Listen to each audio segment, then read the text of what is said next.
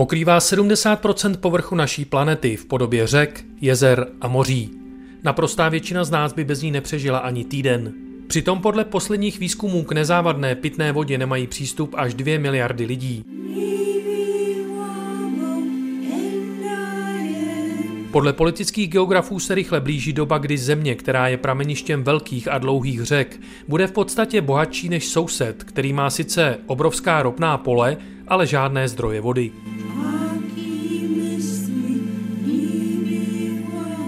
Začne se o vodu bojovat? A stanou se chudé, ale vodnaté země hybateli světové politiky? Odpovědi bude hledat náš pořad, u jehož poslechu vás vítá David Jakš. Water is the lifeblood of our own body. Za obzorem.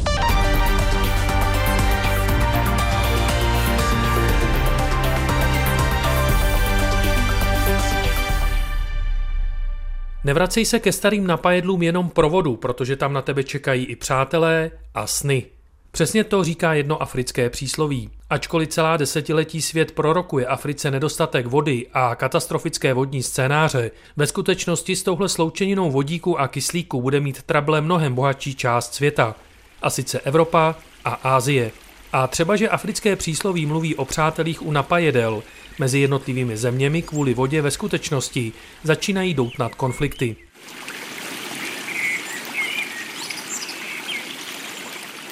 Když protéká Tibetem, jmenuje se Jarlung Tsampo.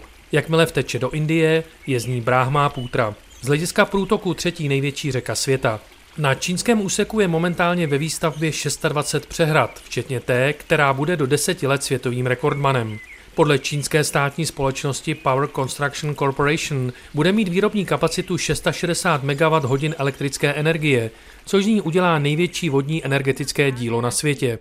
Větší než jsou tři soutězky na dlouhé řece. আমি তো বছৰত যিটো ধান পাওঁ এই ধানৰ পৰা কোৱাখিনি ৰাখি Většinu rýže, kterou vypěstujeme, sami spotřebujeme. Malé přebytky prodáváme a za tyhle peníze platíme dětem školu a také všechny knihy, školní uniformu, pomůcky. Když nebude úroda, nikdo nám žádné peníze za rýži nedá. A jak máme potom tyhle věci pro děti obstarat? Vidí to indická farmářka Anjana. Na začátku tisíciletí se zdálo, že odvěcí nepřátelé, Čína a Indie, by v záležitostech vody přeci jen mohli spolupracovat. Peking se zavázal, že bude svému sousedovi poskytovat údaje o průtocích, úhrnu srážek nebo seismické aktivitě v citlivé oblasti indicko-čínské hranice. V roce 2017 a 2020 spolu ale pohraničníci obou zemí otevřeně bojovali a na obou stranách byli mrtví. Čína spolupráci přerušila a už se k ní nevrátila. V podstatě všechno, co se týká vody a jejího využívání, se v Číně zrychlilo. Budujeme obří zavlažovací díla, stavíme přehrady a myslíme i na poslední rodinu na venkově. Už loni bylo na vodovodní síť připojena 87% veškerého čínského venkova. Čína je světovým lídrem v hospodaření s vodou a jsme připraveni být v tom nápomocní zbytku světa. Chlubil se letos na jaře na zasedání OSN čínský ministr vodních zdrojů Li Kuo-ying. Indie sice Čínu kritizuje, ale v otázce ochrany vody se sama nechová o moc lépe. Na horním toku řeky Dibang ve svazovém státě Assam už staví svou největší vodní elektrárnu. S kapacitou bezmála 3 GW půjde o jedno z největších hydroenergetických zařízení na světě. A už letos dokončí Indové, dále po proudu, přehradu Subansírí. Kapacita až 2 MW, ale hlavně zásahy do krajiny, které vyhánějí lidi z domovů.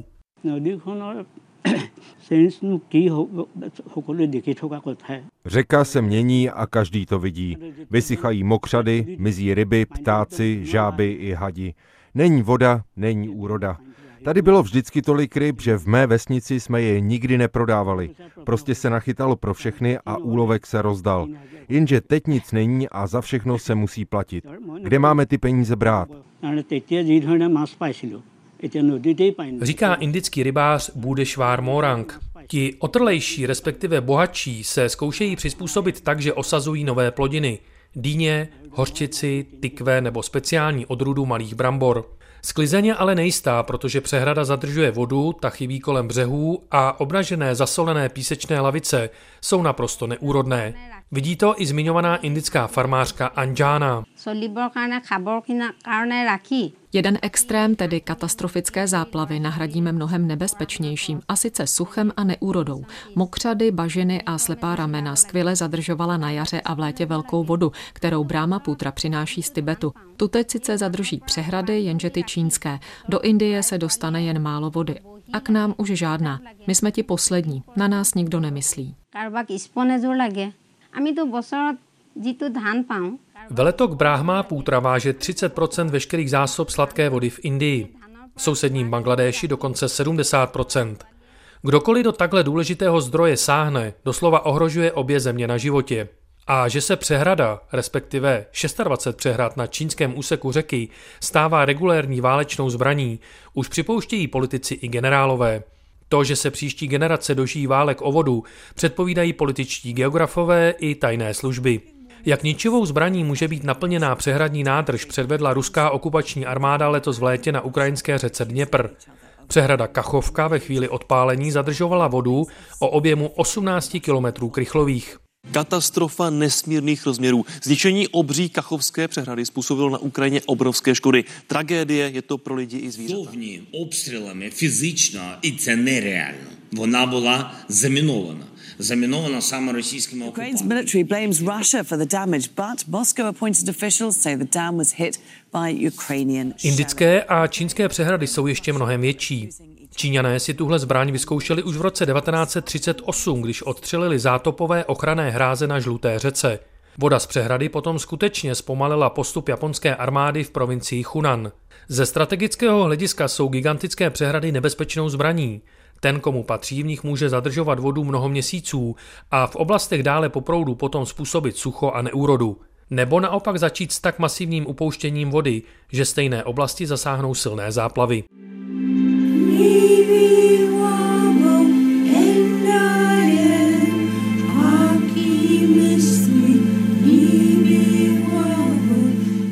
Spory, které se už mezi Čínou, Indií, Bangladéší a Pákistánem rozhořely, se primárně netýkají samotných přehrad. Jde hlavně o to, že Peking a Dili si bez konzultací se státy, které leží na dolních tocích řek, nárokují nakládat s vodou, jak se jim zlíbí. Zjednodušeně řečeno, země na horním toku zadržuje vodu, nikoho se na nic neptá a státy na středním a dolním toku bezmocně pozorují, jak se jejich úrodné plochy mění v rozpálenou zasolenou pustinu.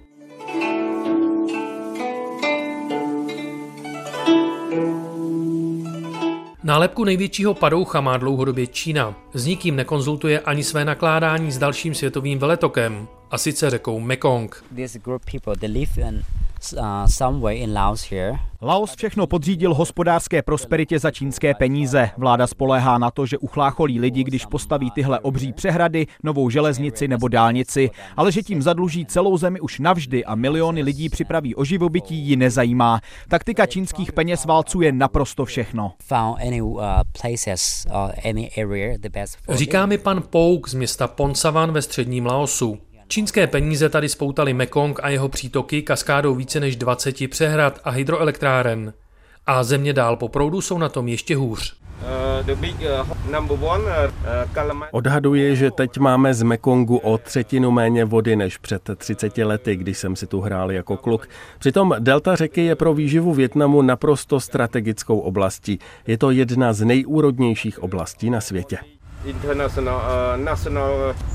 Říká větnamský farmář pan Wong přesně v místě, kde se několik obrovských ramen Mekongu vlévá do jeho čínského moře.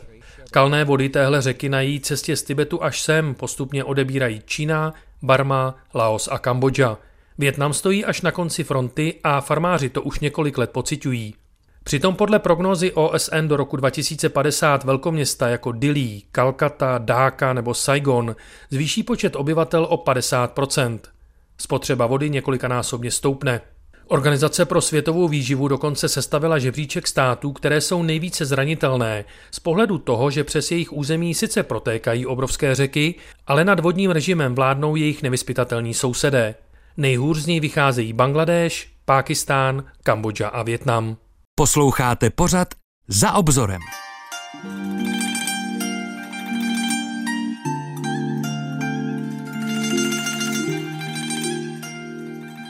Těžkou váhou světového boje o vodu je Čína. Argument, že musí zajistit pitnou vodu pro miliardu a 400 milionů svých obyvatel, používá pokaždé, když ji okolní státy obviní, že stejně jako po celá staletí ani teď nebere ohled na nikoho, kromě sebe samotné.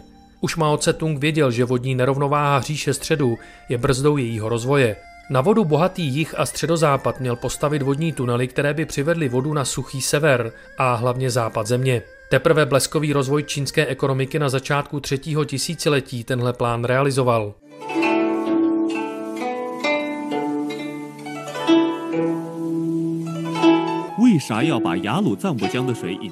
Tibetská náhorní plošina je obrovskou hradbou, kterou příroda postavila do cesty každoročnímu monzunu. Ten sice přináší z jihu hodně vody, ale oblaka se zarazí o náhorní plošinu. Voda spadne na jižních svazích a dal na sever do vyprahlé oblasti Xinjiang už se nedostane. Proto jsou Taklamakan i Gobi pouští. Ale naše vodní tunely to změní. Taklamakan i Gobi se zazelenají a bude z nich Nová Kalifornie.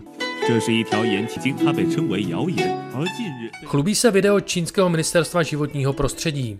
Jenže hrdost je na místě. Do více než 1200 domácností v Pekingu už přivádí vodu obří podzemní tunely až z nádrží ve střední Číně. Za loňský rok to byla více než miliarda kubíků.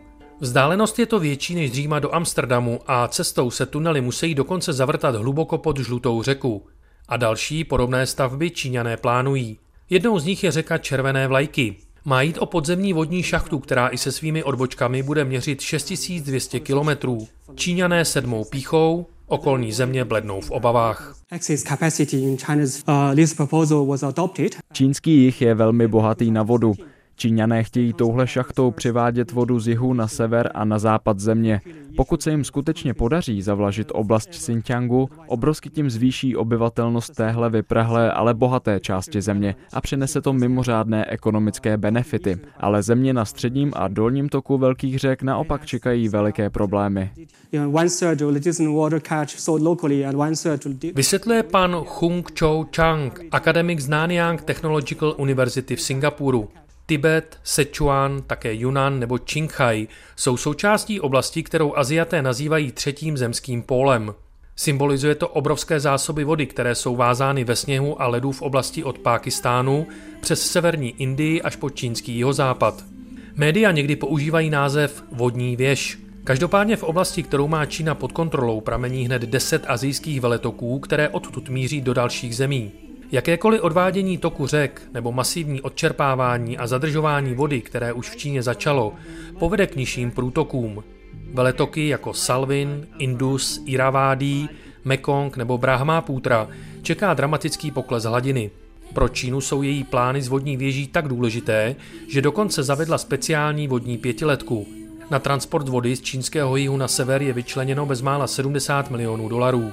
Peking sice tvrdí, že podepsal více než 50 dohod a ujednání, kterými se řídí při svém hospodaření s vodou, ale tu nejdůležitější, a sice Mezinárodní konvenci o nakládání s vodou a vodními zdroji z roku 1997, Číňané ignorují. Po dokončení všech odboček budou Číňané každý rok přemístěvat 45 miliard kubíků vody z jižních oblastí na sever a severozápad. Mao Tse-tung už to v podstatě předpovídal v roce 1952, když nad jedním z těchto projektů lakonicky poznamenal. Jich má vody hodně, sever málo, tak si trochu té vody z jihu půjčíme. A to bude začátek našeho velkého vítězství.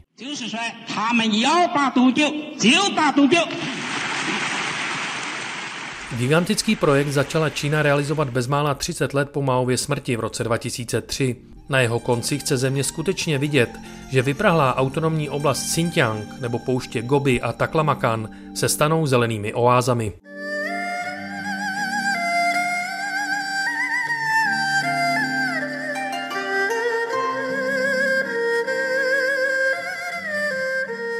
Kritické hlasy přicházejí výhradně spoza čínských hranic. Japonský spravodajský deník Asia Nikkei cituje americké geofyziky a hydrology, podle kterých se nerovnoměrné čerpání podzemní vody už projevuje na celé planetě. Podle vědců v letech 1993 až 2010 vyčerpal člověk z podzemních zásob až 2 triliony tun sladké vody. V důsledku toho se zemská osa vychýlila o 80 cm směrem k východu. Podle OSN aktuálně čtvrtina světové populace nemá přístup k nezávadné pitné vodě. Z toho 80% připadá na azijské státy. Letos poprvé se dokonce pod hlavičkou OSN sešla v New Yorku Světová konference vody. Svolali ji Nizozemí a Tadžikistán, paradoxně země, které zatím nedostatkem vody netrpí. Water is humanity's lifeblood. Voda je krví humanity, bez ní člověk nemůže žít. Stojí a padá s ní i naše výživa a ekonomika. A co jsme udělali? Čísla jsou úděsná. Tři ze čtyř přírodních pohrom nějakým způsobem souvisí s vodou. Fatálně jsme narušili koloběh vody, zničili ekosystémy, kontaminovali vodu pod povrchem. Prohlásil na konferenci v New Yorku generální tajemník OSN Antonio Guterres. Jeho výzvu, aby v budoucích sedmi letech každý člověk na Zemi získal přístup k nezávadné pitné vodě, sice všech 171 účastnických zemí podpořilo, ale jejich státní kasy se v tom případě rozpadnou na padrť. Odhadem by totiž splnění takového úkolu stálo v přepočtu 25 bilionů korun. Ale pozor, každý rok po dobu následujících osmi let.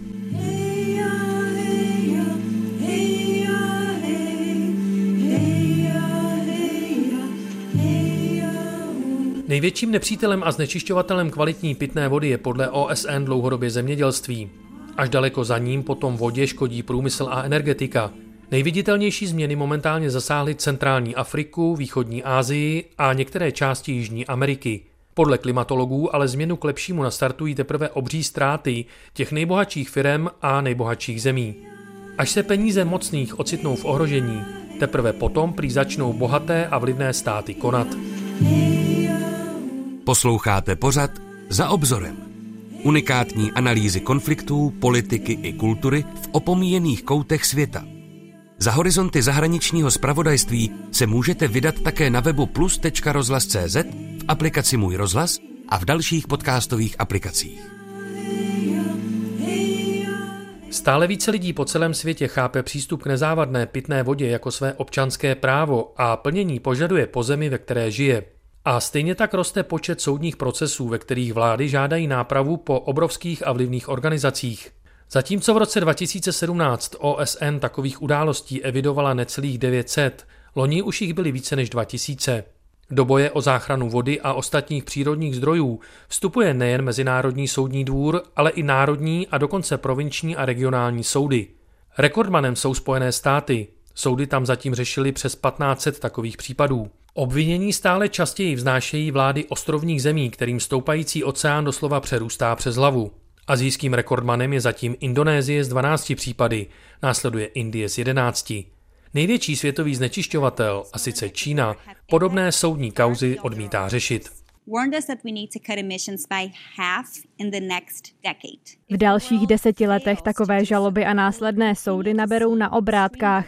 Lidé se začnou bránit a bude jich čím dál tím víc. Pokud jim vlády nevyhoví, budou riskovat, že v příštích volbách propadnou.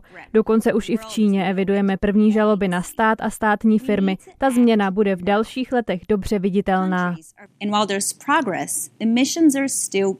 Předpovídá Mária Antonia Tigre, vysoce postavená akademička Sabin Centra při Kolumbijské univerzitě v New Yorku. Srdcerivné poselství celému světu vyslal před dvěma lety Simon Kofe, ministr zahraničí ostrovního státu Tuvalu. Ve svém videoprojevu k účastníkům světové konference o změnách klimatu v Glasgow stál až po stehna ve svém komfortním obleku v Tichém oceánu. Demonstroval tím, jak rychle stoupající moře pohlcuje jeho zem. My na Tuvalu žijeme v realitě. Vidíme, jak stoupá hladina oceánů a jak se mění klima. Nemáme čas. Nemůžeme čekat na prohlášení politiků, když moře všude kolem nás stoupá. Musíme rychle přijmout odvážná řešení a musíme to udělat dneska, aby pro nás byl zítřek bezpečnější. Jak tragický podtext může nabrat boj o vodu, ukazuje situace v Severní Koreji. Letošní sucho tam vyprázdnilo i některé strategické přehrady. Během několika týdnů se rozběhl nelegální obchod s vodou. Ti podnikavější, respektive odvážnější Korejci, plnili pěti a desetilitrové plastové nádoby vodou z řek a prodávali je ve městech na černém trhu. Ačkoliv za to hrozil i trest smrti, obchod se rozjel ve velkém.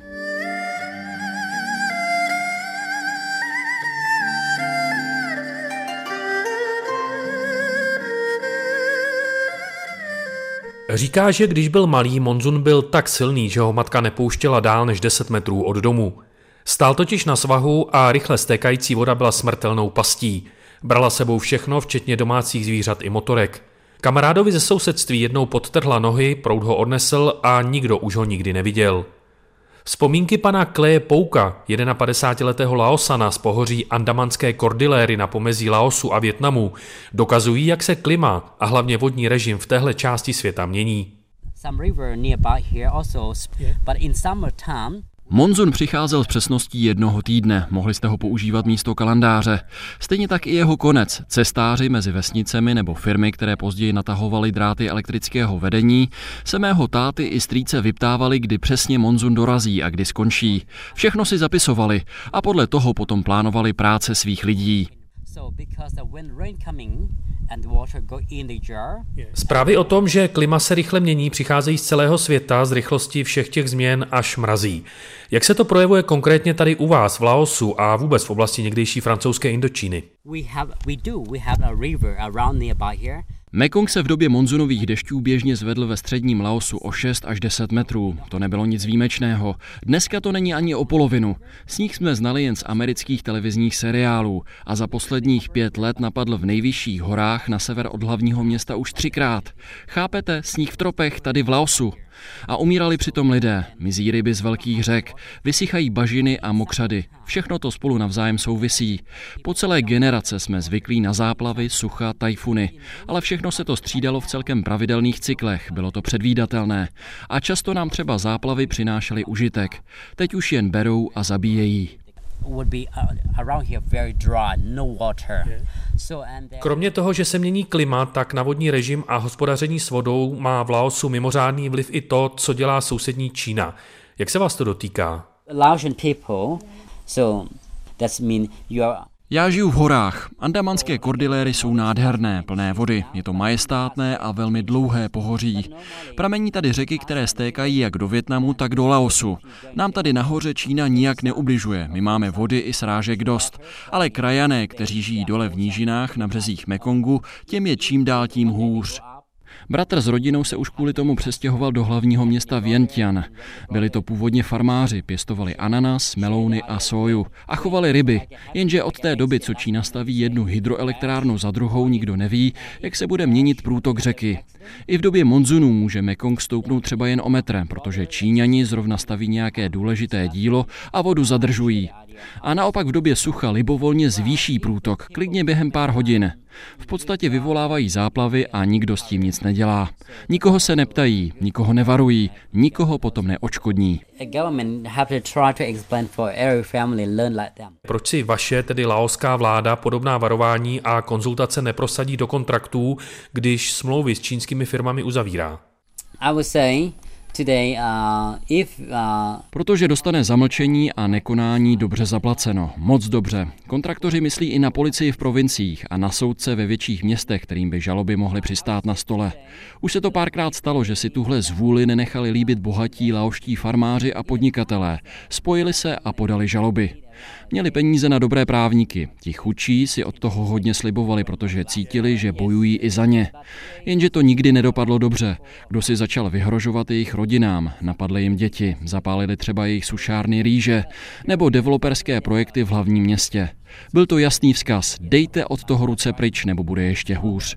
Všichni nakonec vycouvali. Jediný, kdo by v téhle zvůli čínských peněz mohl něco dokázat, je stát. Samotný Laos, ale ti, kdo nám vládnou, mají naopak čínské peníze rádi. Povzdechem laoského farmáře končí další díl pořadu za obzorem.